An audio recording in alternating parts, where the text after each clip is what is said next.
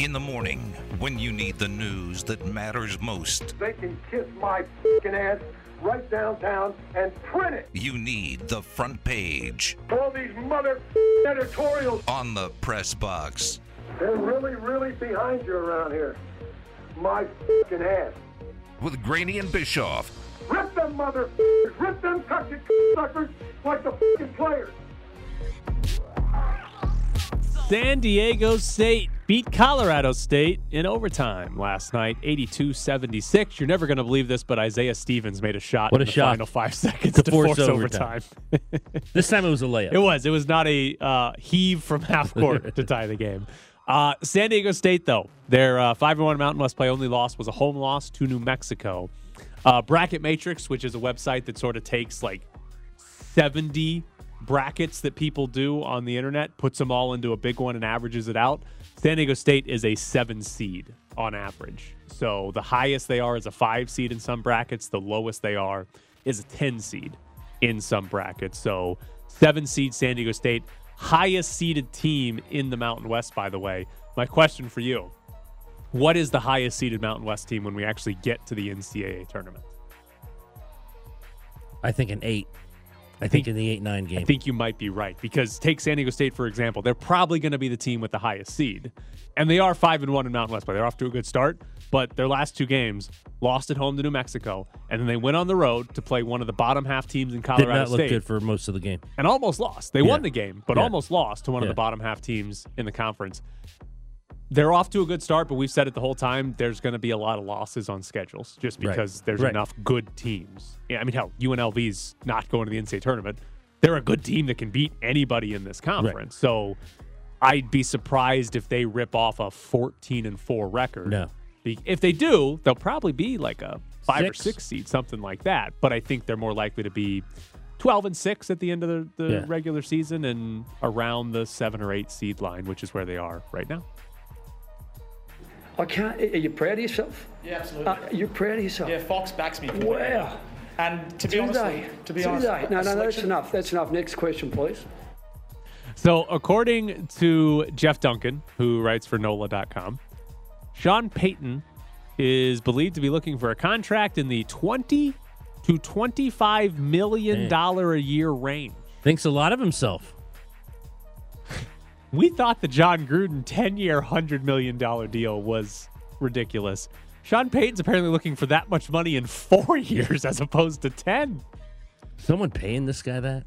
So that's the other interesting part here. Um, Zac Stevens, who covers the Denver Broncos for DNVR, tweeted the Broncos wouldn't have any issue paying that. They got Walmart money. I guess technically they wouldn't have an issue with it, but would they actually do it? The Broncos, they might. After what they just went through with Nathaniel Hackett and what how much money they've spent on Russell Wilson, they might. I just I can't fathom a coach making that in terms of Sean Payton coming back. Also, the report this morning was the, and we we've talked about this before. The Saints want at least two ones. I thought they'd want more actually. Okay. Here's I have not figured out the um, leverage for Sean Payton. But is there a chance he isn't actually interested in coaching? Like he doesn't want to come back. He's just doing all this for some other purpose and I can't figure out what it is. I mean, I think he wants to come back if someone's stupid enough Well, to pay him twenty million dollars that- a year. that's why, because maybe he's- he's, throwing that number out there like no one's really going to pay me this. Right. He's like, I don't really want to coach. So I'll throw this number out. But if somebody's gonna pay me enough, 25 million, I'll go back and coach. and I just I and may, maybe there's some other leverage, some other thing he's trying to get done that this somehow gives him leverage. I don't know, but I when when you see somebody say, "Yeah, give me 25 million," you're almost like, "All right, even you know that's unrealistic, Right. right? Like you don't actually want to do this." So maybe he doesn't actually want to coach that badly, but he'll take the 25 He'll million throw that out there. and and whatever he does for four years, great. It's a 100 million dollars. Step back one legged. What kind of shot is that? Have you ever shot that shot? Do you work on that shot? When? The Memphis Grizzlies beat the Cleveland Cavaliers by one. Steven Adams tipped in an offensive rebound with 17 seconds left for the game winning bucket. The Grizzlies have now won 11 straight games. I am going to read to you the top four teams in the Western Conference right now. Number one, the Denver Nuggets. Number two, the Memphis Grizzlies. Number three, the Sacramento Kings. And number four, the New Orleans Pelicans. I got to give credit to Mike Brown that I never thought I'd say that. You never thought you'd say that? I never thought I'd say that. I, he's done a good job. They've won five straight. Um, I never thought he'd go in there and now look. We'll, we'll see what happens over the course of a year, but I never thought he'd go in there and be this good. That that has just been a Yeah. wreck of a franchise for decades. Forever. Yeah. What the Kings' last Chris appearance against the was Raiders, right? Or excuse me, the Raiders. No, the, those those good playoff series against the Lakers. Right, they were really good in like 2000, 2001. Yes. And then I think they made it one more time in the mid 2000s, like 04 05. And that's, And that's- it. and that's haven't been it. back since. They've been And horrible. I don't even think they've been close most of the No, time. No, they've been terrible most of the time. They've gone through coaches like crazy. So here's the the West. So by the way, the West is very weird. Not only Sacramento, New Orleans, three four, but Golden State. Uh, they're the sixth seed as of right now. They are what is that? Two and a half games ahead of the 13 seeded Lakers. Two and a half games separate six to 13 in the West. Like How about in- Phoenix at twelve? right, they've had a lot of injuries, which Right. the like they're- okay i don't know where sacramento and new orleans are going to finish at the end of the year but it certainly appears as though they're off to a good enough start that they're going to be in the playoffs right maybe they fall to the play-in rounds and they got to play in that seven eight nine ten games but it appears as though they're going to be in the postseason in some form there's a chance Phoenix doesn't make it. They're beat up right now. They're not in the playoffs at the moment. But there's a legitimate chance that we could have like Sacramento and New Orleans, one of them, both of them hosting in the first round. And we could have like Golden State and Phoenix coming out of the play in rounds. Like you could have Golden State and Phoenix as like a six and a seven seed or something like that in the in the Western Conference playoffs. I don't know who's actually going to win the West. Like Denver's really good. Memphis is on fire right now. But if you told me that Golden State and Phoenix get healthy and they end up as like the six and the seven,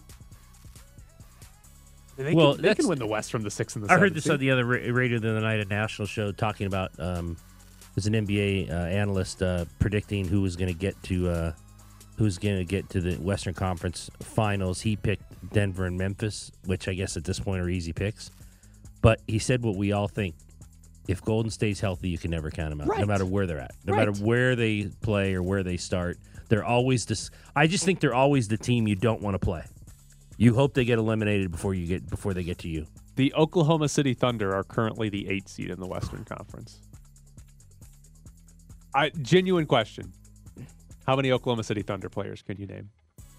Not many. Shai Gilgeous-Alexander, that guy's really good. Uh, uh, Josh Giddey just had like a big game, and I think that's all I got. Wait, wait, wait, wait, wait. Uh, the defensive guy who was in was he in Houston? Uh, Lu Dort. Okay, so I that's he's two more I think than he's me. in the Thunder Because I, I got think- I had knew Alexander, but that's two more than me. I didn't know about Giddey. They might be in the playoffs. They might make the playoffs this year as a team that's has like 100 picks over the next five years. They might still be in the playoffs. The West is weird, and I I kind of am excited for the playoffs because it might be the closest thing to the hockey playoffs we get in the NBA, where you could legitimately have six, seven seeds winning series. Is the Joker the MVP again? Probably. I mean, Game last night, he was another triple double. He's uh, man, he's amazing. yeah, he's incredible. amazing. Uh, you know, I can't tell you that. Brandon Staley was not worried about getting fired. Uh, when asked if he thought his job was in danger, Staley simply said no. He also said, I am aware of the speculation, but I was not worried about that because I know what goes on here on a day to day basis. I know what we have in our locker room. I know what's out on that field, and I'm excited to keep going. Um, here's my question on the Chargers for next season. Brandon Staley obviously is going to be on the hot seat, but what defines success for the Chargers next year? I think what you have down here, at least winning one playoff game, not blowing a twenty-seven to nothing lead. Um, they better win a playoff game with him next year. So you think that's it? I If- think I think he has to win a playoff if game so hypothetical situation here if he gets to the divisional round. the la chargers go 11 and 6 next season but they don't win the division Finish because, second to Kansas because City. the kansas city chiefs exist and they have to go on the road in their first playoff game to like cincinnati Jacksonville. Well, a Jacksonville game, but they go on the road in their first playoff game to Cincinnati and lose. You think he's fired? I think he's fired. I don't think d- you're wrong. If he does, if he does not win a playoff game, eh, which would have been, it'd be his third or fourth year. Next year will be his third. Yeah. Okay. And he will have missed the playoffs by a game, made the playoffs and lost in the first round. Lost and then the way they did. hypothetical, Play lose in the first round again. I just I'm just very curious because there's a few teams that are going to be in this scenario in the AFC, right? The the Dolphins are in this scenario, the Patriots are in this scenario, the Steelers are in this scenario. If the Raiders get good, they're in the scenario. You've got teams that are that are probably pretty good and are are playoff level or close to playoff level, but they just don't have a realistic chance. Right. And it's because of how good the top three to four teams in this division are and or in this conference are. And so I'm fascinated to see. Same thing we'll probably talk about with Mike McDaniel in Miami, right?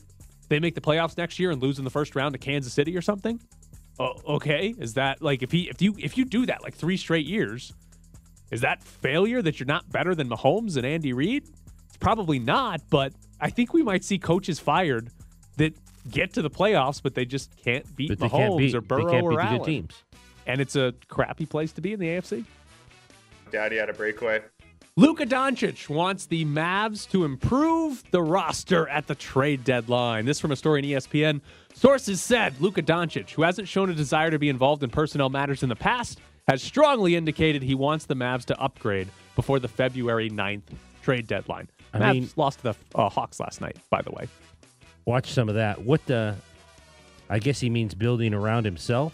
Um, does that mean moving player? We've seen Chris Wood on the block, um, the former UNLV player.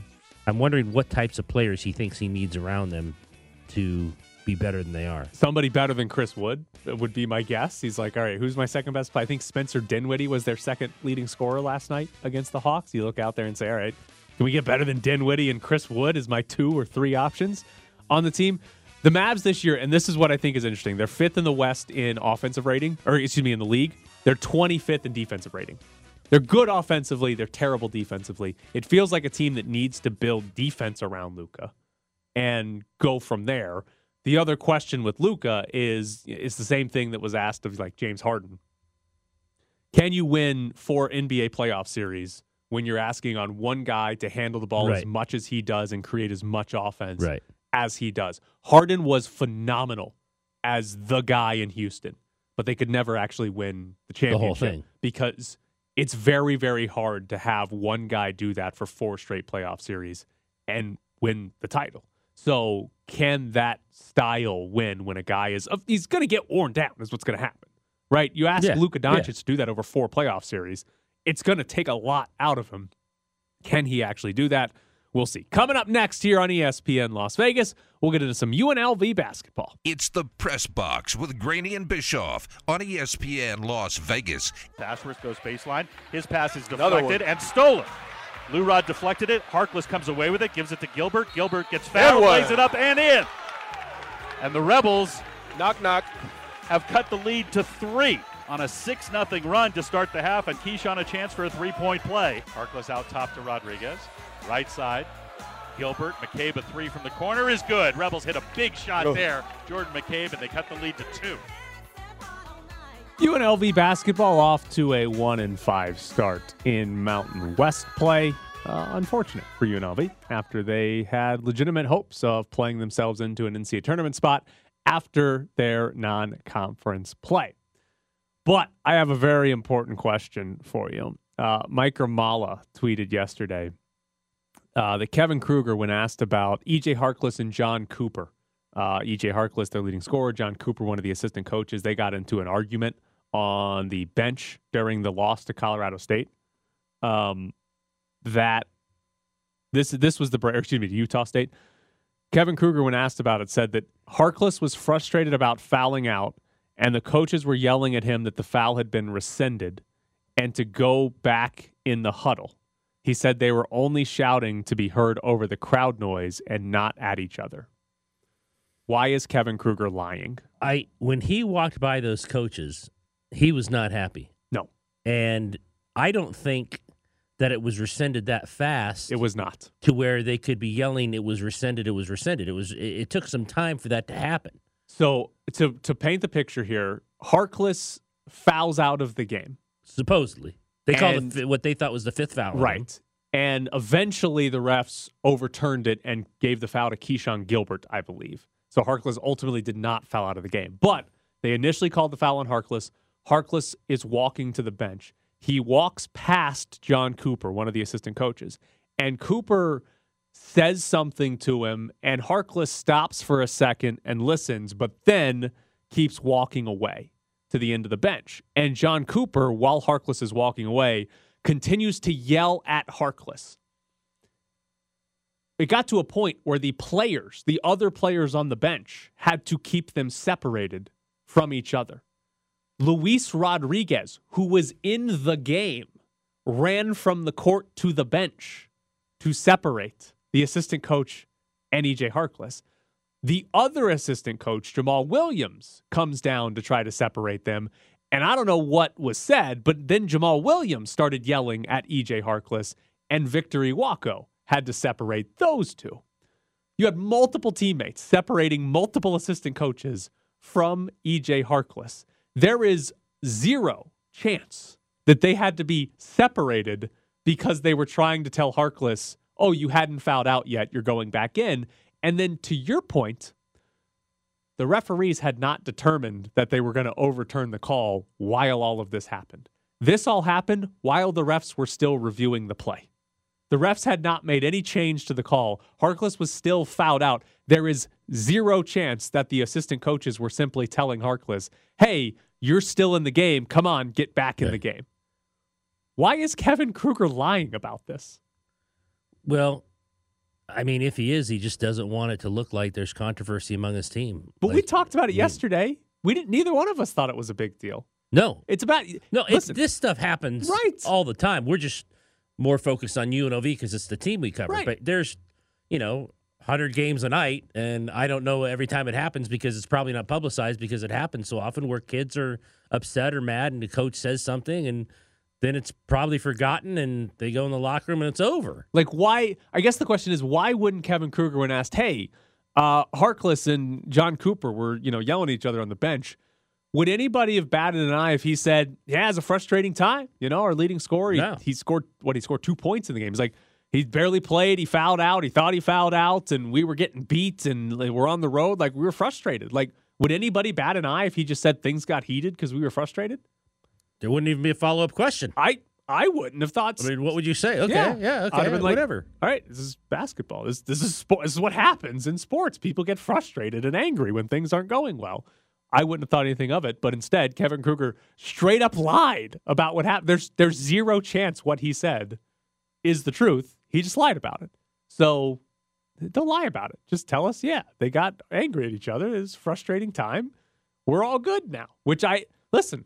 I don't actually know this, but I'd be willing to bet they're all good now. Oh, of course. I'd be Yeah, willing to bet by there's now? nothing between No. John Cooper, Jamal Williams, No. and EJ Harkless that they care. Like they're No. like, yeah, we yelled at each other Yeah. because we sucked. We were getting beat on the road, and so it's not that big of a deal. All right, UNLV uh, they play again this weekend. Would you make any significant changes right now at one and five? Well, whether you did, you whether did a great job breaking down the defensive scheme yesterday, but I also agreed with you that I don't know if there's time to fully implement all the changes you said. Maybe you can repeat that. That what they play Saturday at Fresno, they played on Tuesday, came home. Um, I don't know if there's time to put it in a completely different scheme, but maybe they can make small, subtle changes on how they play certain things that at least try it. I mean, you know, Fresno State is one of the best. We're you know worst teams lead, but they also beat New Mexico at home. So you can't go in thinking, okay, especially at one and five, that anything's a gimme nowadays. At, so here, here would be my uh, take on the defensive scheme because what they do is they switch everything, and that's all they've done the entire season. There've been there've been a couple of times where they didn't switch the center onto somebody late in games, but basically they switch everything all the time. Their defensive scheme has gotten beat by a couple of different Mountain West teams, and if they want to change it, and they don't even have to change it for every game. They can literally just change it for, hey, when our center is in a ball screen against a really good guard, we're not going to switch. We're going to play drop coverage or whatever they want to play. Because they started one and five in conference play, I think if you want to make a change to your scheme, you start it now.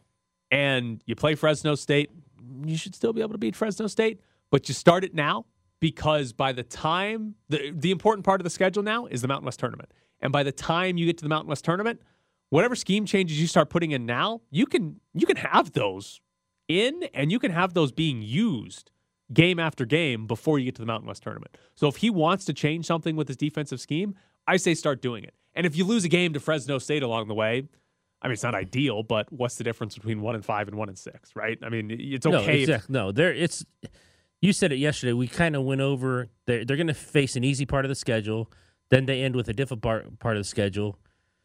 But if you're, you know, ten and what would it be ten and eight, nine and seven, what- whatever it would be, nine and nine, um, you're going to probably have to win the conference tournament anyway. Right. So make your changes now, and Right. by the, that time you're you're settled in. So that's what I would do if Kruger wants to make significant changes to their defensive scheme. He might not want to do that though, right? He might look at it and say, "No, no, our identity is this and this is what we're going to do. We just have to play it better." He might look at that and say, and that might work. It probably will work against Fresno State, right? They probably beat Fresno State without changing anything, honestly. The other curious part that I want to see how many minutes does Keyshawn Hall play against Fresno State? Yeah. Well, 26 if he- minutes, if- if- 19 if he- points. If he, got 19 points the other night, you might want to play him. it's it's hard to ignore the offense even when I mean everybody knows. Is it hard to hide his not good. defense against. Fresno State?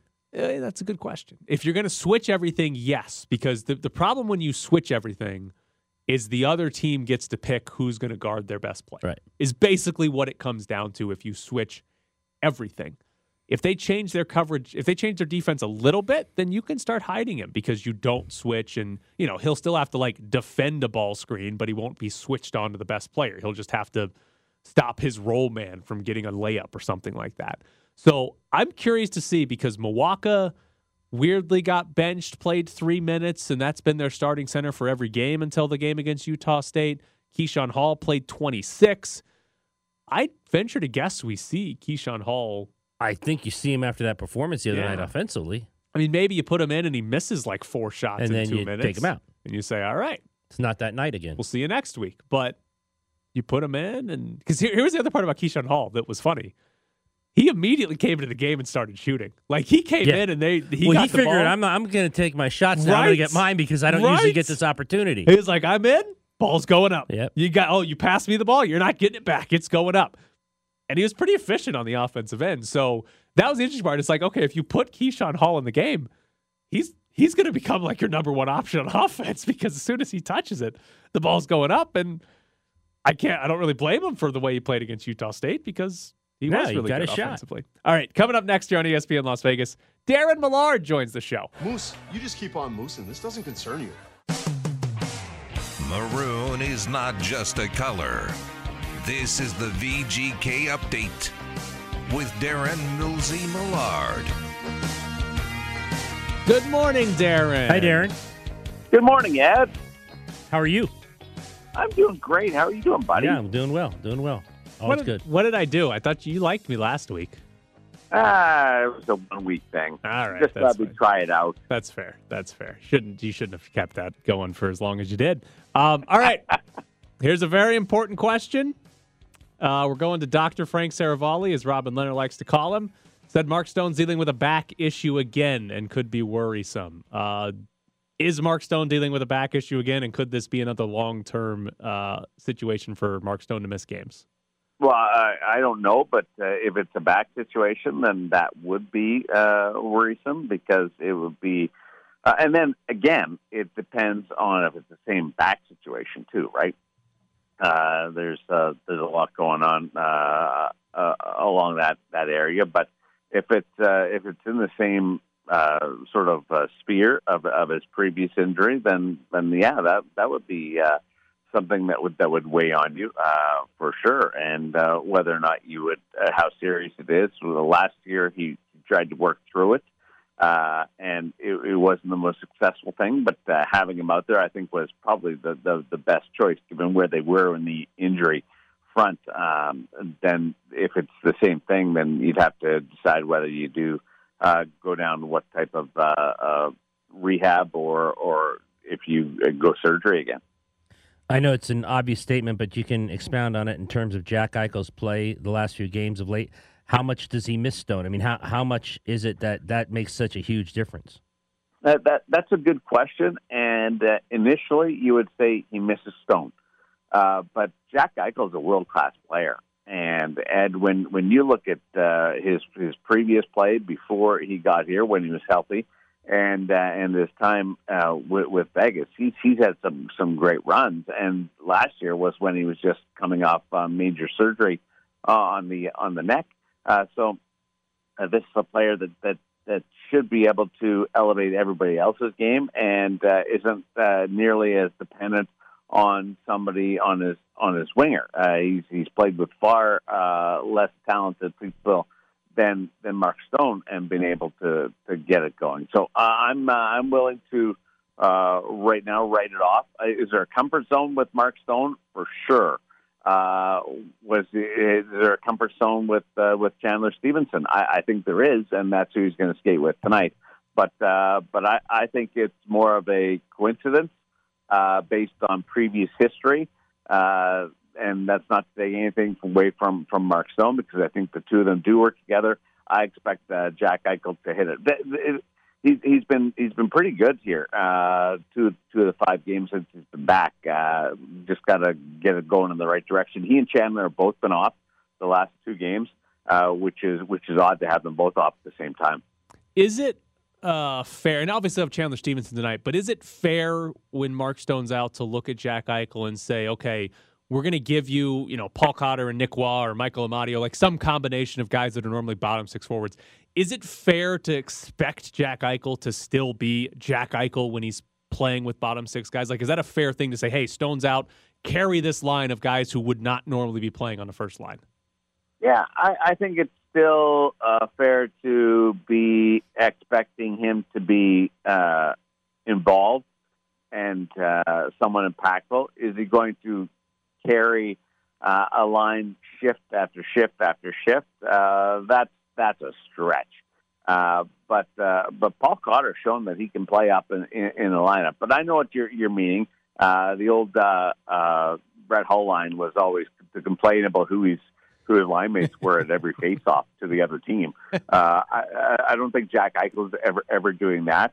Uh, there, there certainly would be a drop off. That's why you you table it. Uh, quite honestly, Tyler, uh, top six and the bottom six, because there's a difference in in the talent level be, between those two. But uh, but I, I think that there's still an ability for Jack Eichel to to be able to lean on those players and use those players uh, and, and be impactful. But to do what we've seen him do at times would be would be just pushing the talent envelope. They always seem to go back to the misfit line, even when they uh, mix those guys up. Would you stay with that? Uh, I, I, would stay with the misfits uh, because uh, they're familiar, and the other night uh, kind of proved that true in, in, the sense that where the misfits were were the best line early, and then everybody kind of lost their way in it. I think for me, and, and I'll just judge it on myself first uh, to have some familiarity, to be able to roll it out, and to be able to lean on on something. And uh, maybe it's not as familiar to Bruce, but he knows that it's familiar to the players, and and not have to go through that uh, that chemistry adjustment or just uh, playing uh, three or four shifts before you really find your your rhythm. That would that would be a, a comfort level for me uh, going forward. Now tonight they're going to go back to some combinations with a little bit more familiarity right out of the gate with with Jack and and Stephenson being together, and I think that's going to uh, should add along with the motivation just coming up a couple of subpar games and, and being ready right out of the gate. So, uh, given that, that your fourth line or your energy line, whatever you want to call it, with Roy and Carrier and and uh, uh, Keegan Kolesar, uh, are not able to be together because of Carrier's injury. I think he's looking for a little bit more familiarity in other parts of the lineup. Bruce Cassidy called out the effort level for the Golden Knights last game, and I'm just curious. Middle of January, how big of a deal is it that they had a game where the effort level wasn't good enough?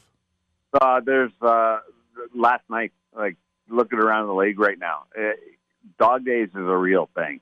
And you go through it. Uh, Ed goes through it, uh, probably hour by hour with you, uh, and and it uh, it's a situation where it affects players, and you hope you hope it doesn't affect them all at the same time.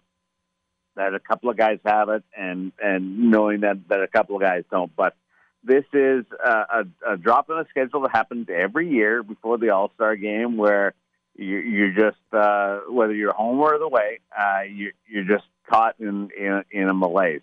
Uh, so uh, I, I, I, I'm you don't like it, you don't want it to happen.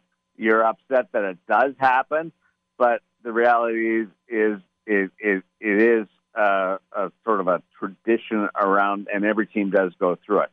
To have a coach say that though is significant, and uh, I, th- I think it was accurate that uh, that that that wasn't what anybody expected at the National Hockey League level. Uh, he got his message across uh, or delivered. Uh, tonight we'll see whether it, it got across. I, I like yesterday's vibe around the rink. Uh, there, it was up tempo. The guys were good. Nobody had uh, lips dragging on the ground and and, and moping around. Uh, I, I think that uh, that there there was an ability to act professional through it.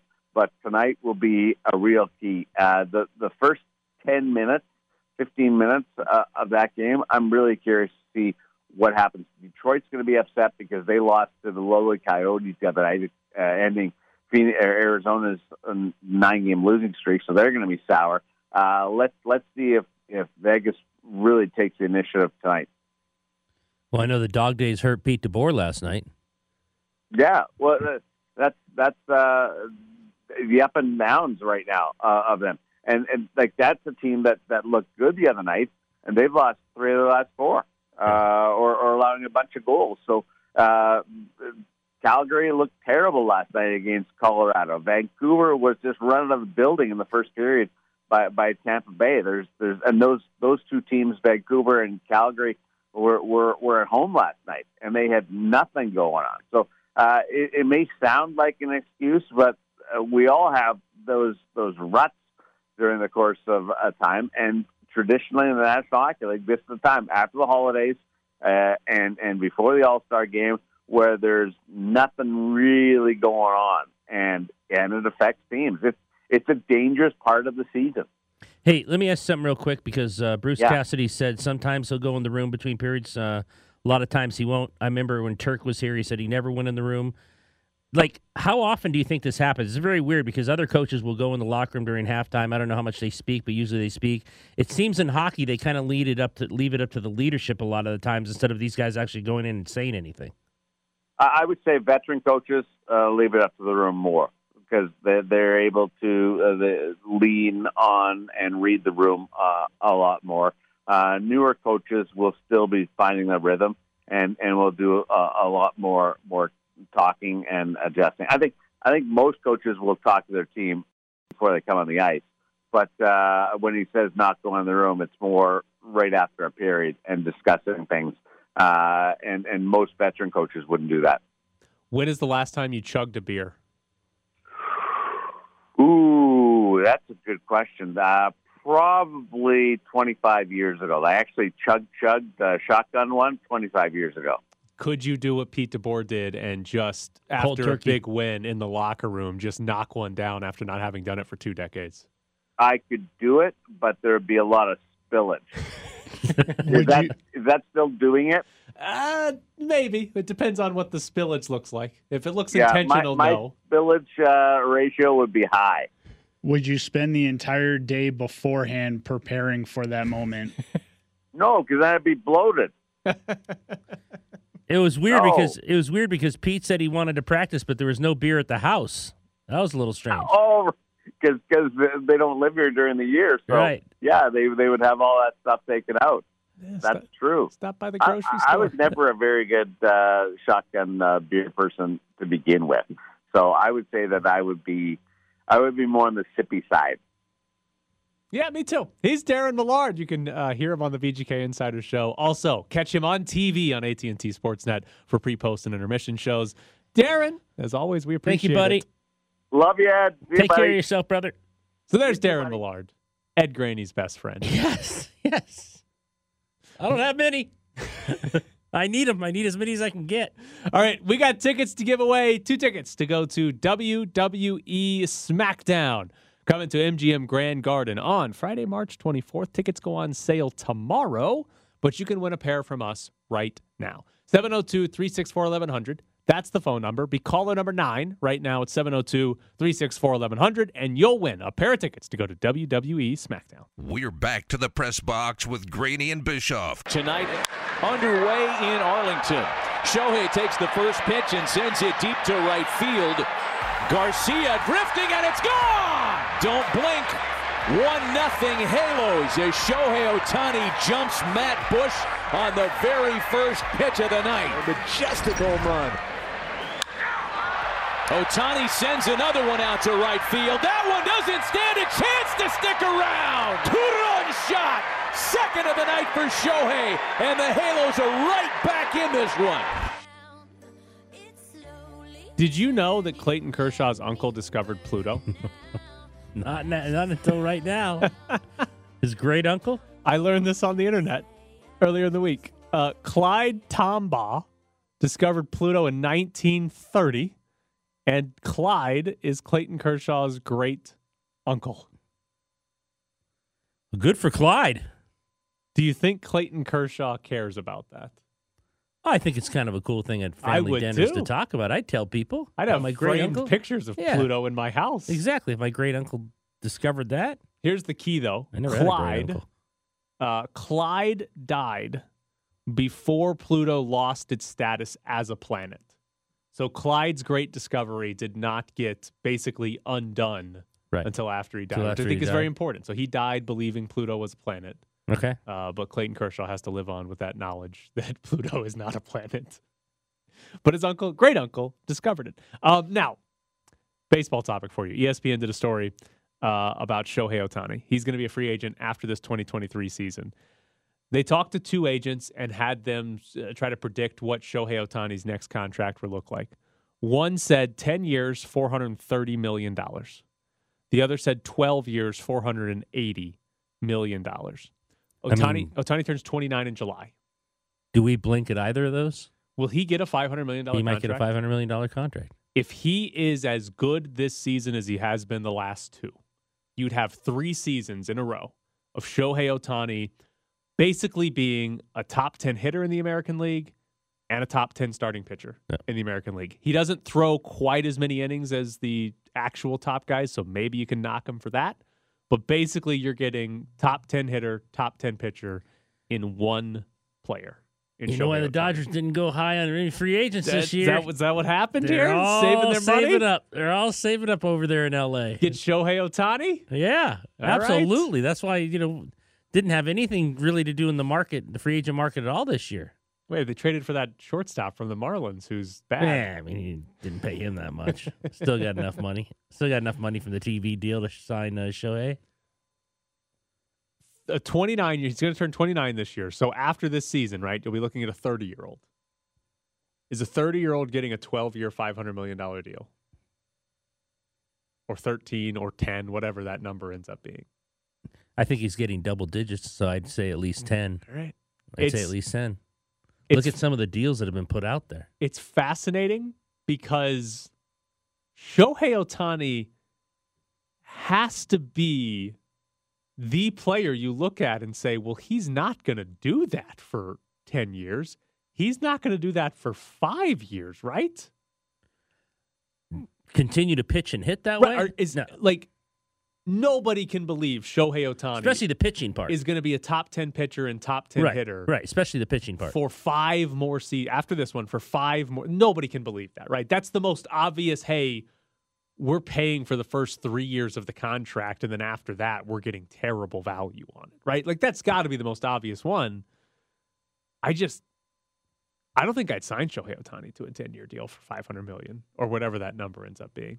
It just seems so obvious that it's not going to last very long. It's not going to be a good contract for very long with Shohei Ohtani. I'm not saying I would. I'm thinking the Dodgers will. How many teams will pay 5'10", 500. Yankees. Yankees would sign him. The Angels, they don't. They who is Well- their new owner? That's the big question. Whoever their new owner is will be the determining Yeah. factor in whether they're willing to do that or not. Well, and whether he's willing to stay there, he wants to Right. win That's true. Winning's maybe that's important. at So- thirty. I'm I'm curious to know how many teams will do it because here here's the other factor on Shohei Ohtani.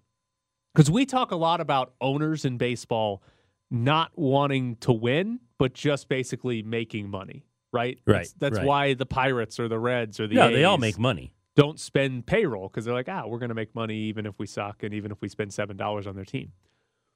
Oh, Ohtani, you, yes, you pay a lot to get him when he's a free agent here. But Shohei Ohtani, I, I haven't seen a number. There wasn't one in this ESPN story.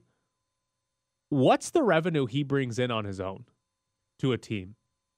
Like, because as an example, I went to two Astros Angels games back to back this year. The first one, Shohei Ohtani pitched. The stadium was 80 to 90% full. The second one, Shohei Ohtani did not pitch. The stadium was like 20% full. Like, what's the revenue? You get Ohtani and you get the mass popularity that comes with him. You get the attendance boost that comes with him. You get the attention internationally that comes with him. What's the revenue boost you get from signing Shohei Ohtani, regardless of what he does on the field, regardless of how good your team is? Just having Ohtani. Well, is it is it something that's going to equal the contract? I think it probably would. So according to according to a Bleacher Report article that just came out 2 days ago, Ohtani generates lo- in the low tens of millions of dollars in Angels revenue every year. So it wouldn't match the contract in that No. scenario. So maybe it's not worth it. Because my thought was if, if it matched the revenue of the contract, then somebody like the damn Colorado Rockies might say, all right, we're spending on that guy. Right. And then everybody's going to pay attention to us, and we're going to have a big attendance spike every five or six games. That's a little surprising that it's tens of millions. And later in the in the same report, it says on days that Ohtani is pitching, his uh, the attendance goes up to an average of forty one thousand instead of thirty thousand when he's not. That's a little surprising, also. When I went- an eleven thousand difference. Well, the Angels weren't actually pulling in 30,000 for their No. games. That's just the announced attendance there. It's more like 10. So what's funny is when I went to the two Angels Astros games, Ohtani was supposed to pitch the day before he actually pitched, but the manager changed the the rotation and the Angels had to like give I think they gave refunds for people who bought tickets for the first day thinking Ohtani was pitching and he ended up not pitching.